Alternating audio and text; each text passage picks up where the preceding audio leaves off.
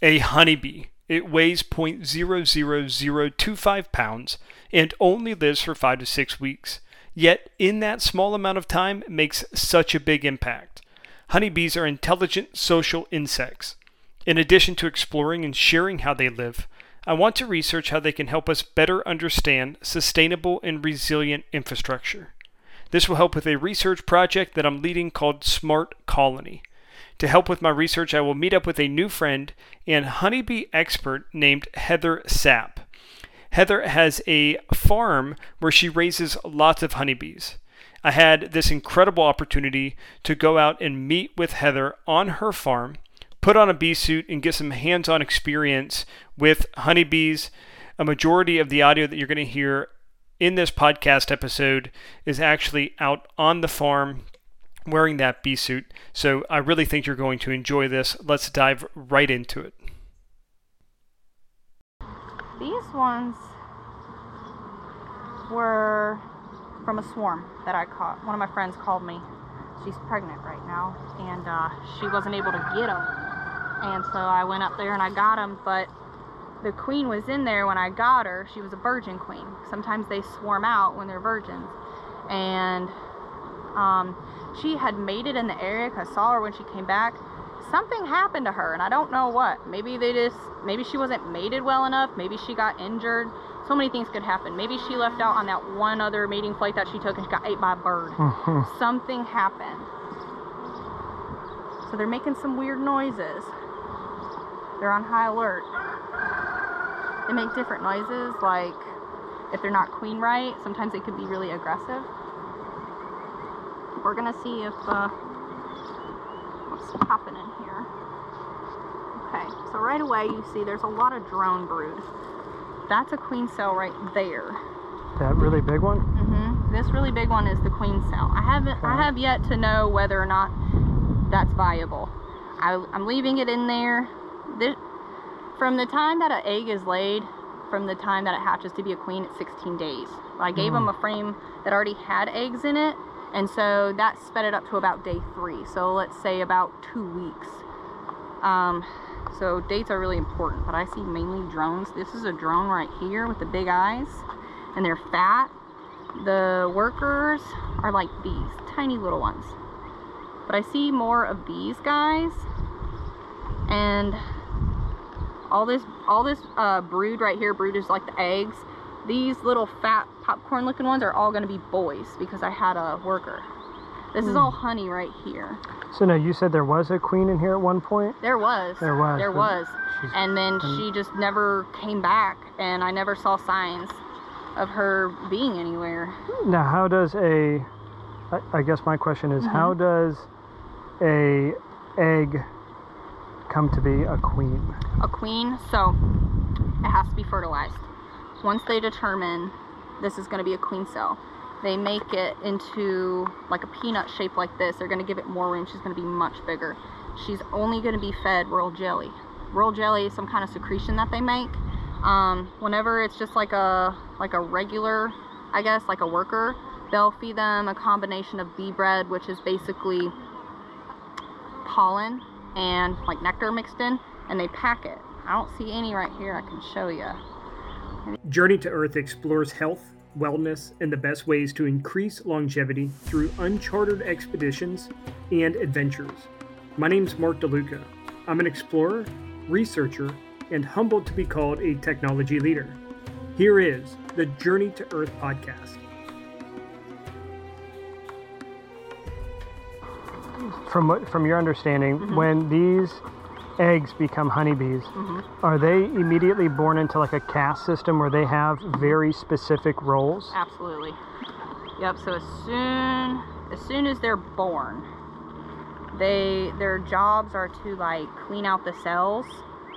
They have, and I don't I don't know specifically, but they start off as being just uh, the ones that help clean and stuff like that. They're very young, very they're very little, and um, then there's bees in a certain bracket, age bracket, where they're nurse bees, which they go around and they help feed the other baby bees being born. Then there's a bracket where they're like guard bees, So like the bees that stand on like the edge over here, Mhm. like they're they're there to attack any honeybee that doesn't belong to them. They all have different smells, which is weird because they're they're one honeybee, but they all have their own very specific smell for their hive. So if say one of these bees try to come in here, Uh-huh. they'd be like, no, no, no, For you real? don't belong to us. I don't know how they recognize it, something about the smell. And then the last age bracket is when they actually go out and they forage. That's the old, oldest one. So they go out forage, they come back, they'll probably die in the summertime at like three, four, five, six weeks, something in there. These Whoa, so let's go ahead and press the pause button for a moment. I'd like to break down some of what Heather just told us. As we know, there is only one queen per honeybee hive, and that queen can lay anywhere between 1,500 to 2,000 eggs per day. Now, it's actually the workers that will design and make the cells that the queen will lay her egg in. It is the size of the cell that will determine if the queen lays a female or male egg. A larger cell is designed and built for a male. Now, once the queen lays her egg, a few days will pass and it turns into larva. Once the egg turns into larva, the other honeybees inside of the hive will cap the cell, and roughly 20 days will pass. After those days pass, a brand new honeybee will emerge from the cell. Now, there's actually three different caste systems that you'll find within a honeybee hive. The first one are queen bees. Again, there's only one per hive. The second are male drones. Male drones only have one purpose in their entire life, and that is to mate with the queen.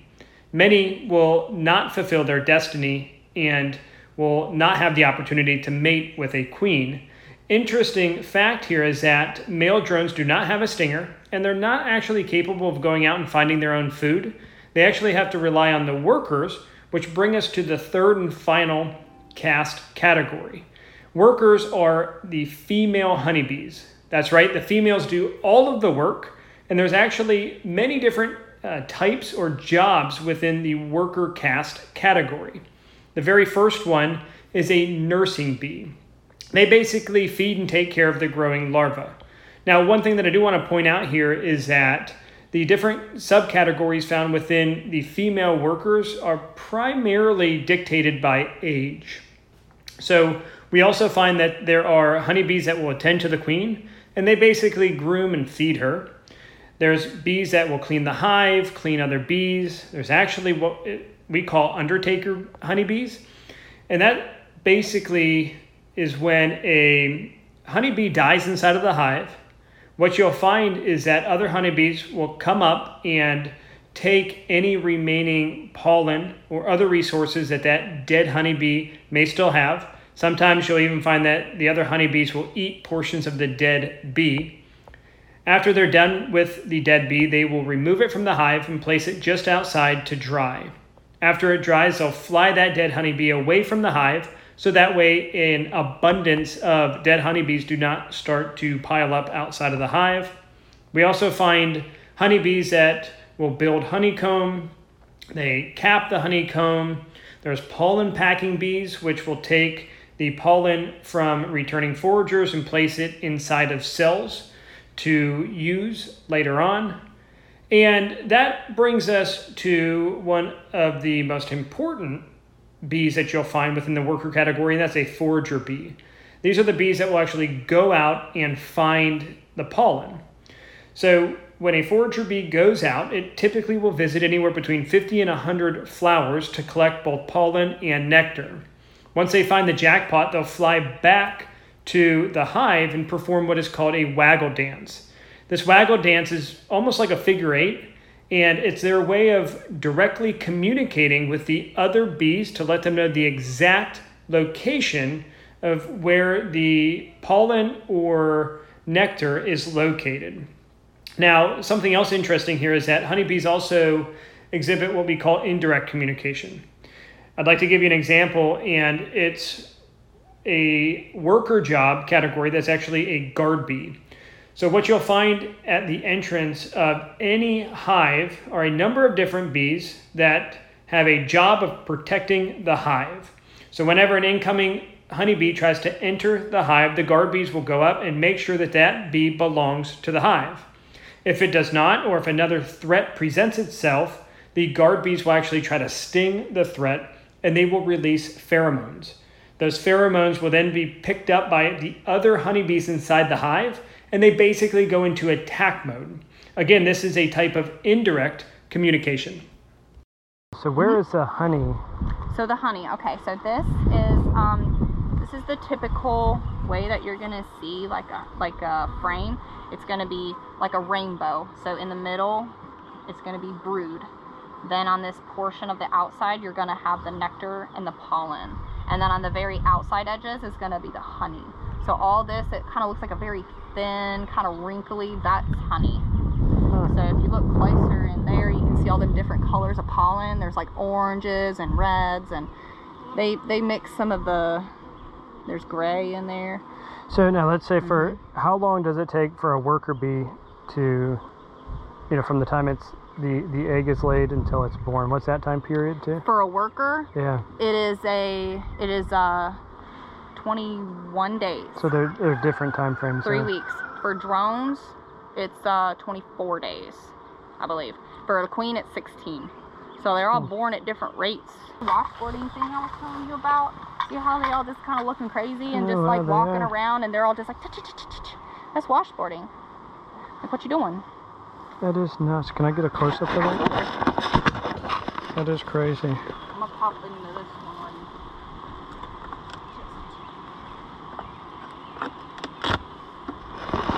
That is pretty nuts. I wonder why they do do Oh, that. There's all kinds of theories, but they say they don't know for sure.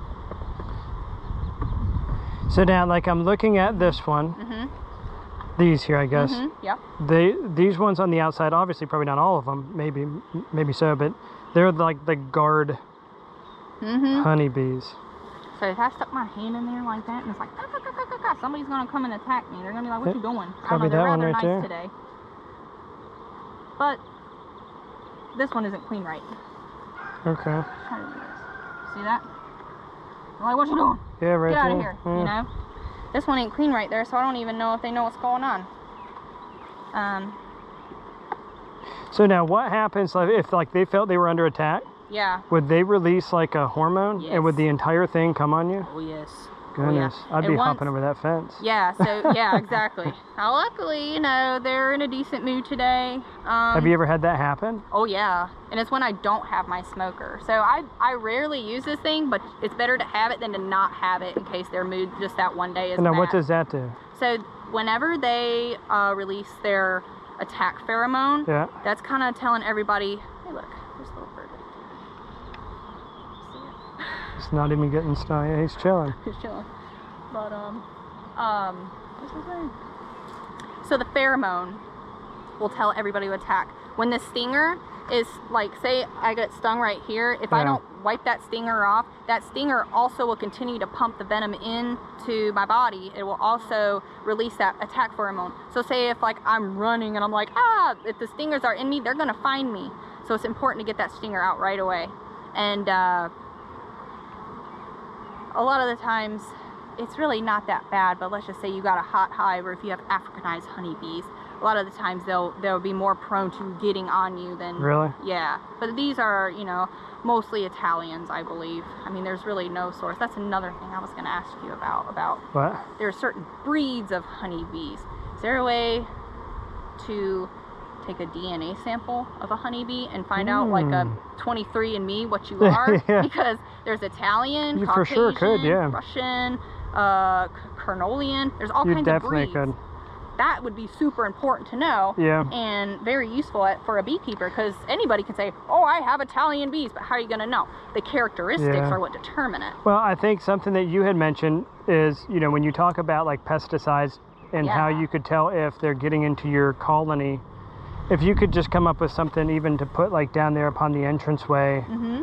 Um, to where it's picking up that as they come in would be probably largely beneficial to you. wow that would be really cool That would be cool. Because yeah. everybody's like, what kind of bees do you have? And I'm like, honeybees? They say they're all mutts because, you know, they interbreed with each other and the the line gets, like the pedigree Yeah. gets lost, you know?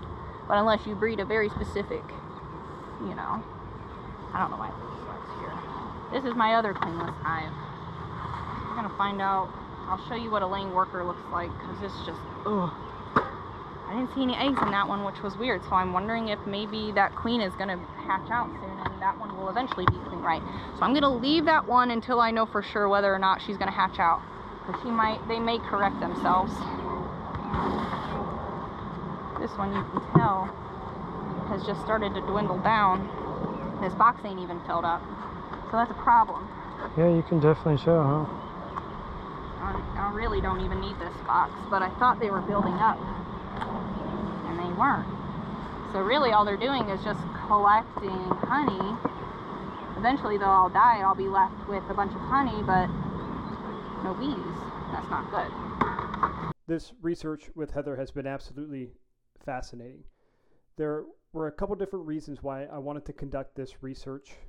The first is because of a parallel research project called Smart Colony. This is where I'm researching social intelligent insects such as honeybees and ants to see if there's anything that we can learn in regards to enhancing and building a more sustainable and resilient infrastructure. The second is I'm just interested in learning about honeybees and their impact to our world. As part of this research, I also want to share my findings and this experience with not only the world, but specifically children.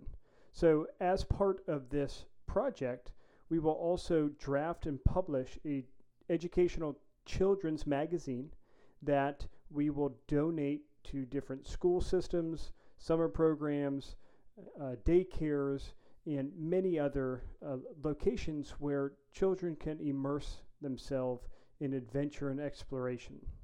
So, uh, we certainly will be donating those out. If you are interested in obtaining a copy for yourself or maybe your kids, or if you would like to gift a copy, you can go to our website to find out how you can do that. Now, a majority of this research I will discuss in a live presentation that I will do for Smart Colony. I do want to just highlight two important aspects of this research and discuss them from a high level on this episode for now. Again, later on, I'll take a deeper dive and we'll talk about them in greater format. But the first has to do with overpopulation. As you can imagine, with overpopulation, you're going to have your resources depleted fairly quickly when this happens. And when it comes to resource depletion for critical life sustaining resources, this can often lead to a big mass catastrophic event that is very deadly. In regards to a honeybee hive, that would mean that shortly after the resource of food disappeared, that the hive would die. So honeybees have actually adapted to this, and studying it is absolutely important. Basically, what honeybees do is that the workers will identify when the hive is becoming overpopulated. They then will start a process known as swarming. This is when a certain number of honeybees, let's say half, will leave their original hive, fly out to a location. All the honeybees will swarm together Scout honeybees will go out to find a new home. Once they find that new home, they'll direct the hive to this new home. Now, what's interesting is that the queen from the original hive will either go to the new hive and a brand new queen will be born to replace the old one, or a new queen will be born and will go to this new hive. So again, we'll talk about more that in more detail when we discuss the Smart Colony research project. The second interesting thing here has to do with supply chain and warehousing. Now more than ever, we have all experienced throughout this COVID pandemic the negative impacts when we do not have our supply chain in order. We as human beings are very narrow focused when it comes to supply chain. We often are just only interested in what pertains to us or our company, whether that's a product or a service. Honeybees are completely different. They focus on the entire big picture of the supply chain And that's because they're involved in all aspects of it. So when you're involved in all aspects of it, you become very familiar with your vulnerabilities. So my question was, well, what are the reasons a honeybee hive would begin to stockpile or save extra amounts of honey? And it appears through initial research that there's two primary factors of why honeybees would do this. The first is that they do not want to waste critical resources. An example here is let's say foragers are bringing in extra pollen and nectar into the hive.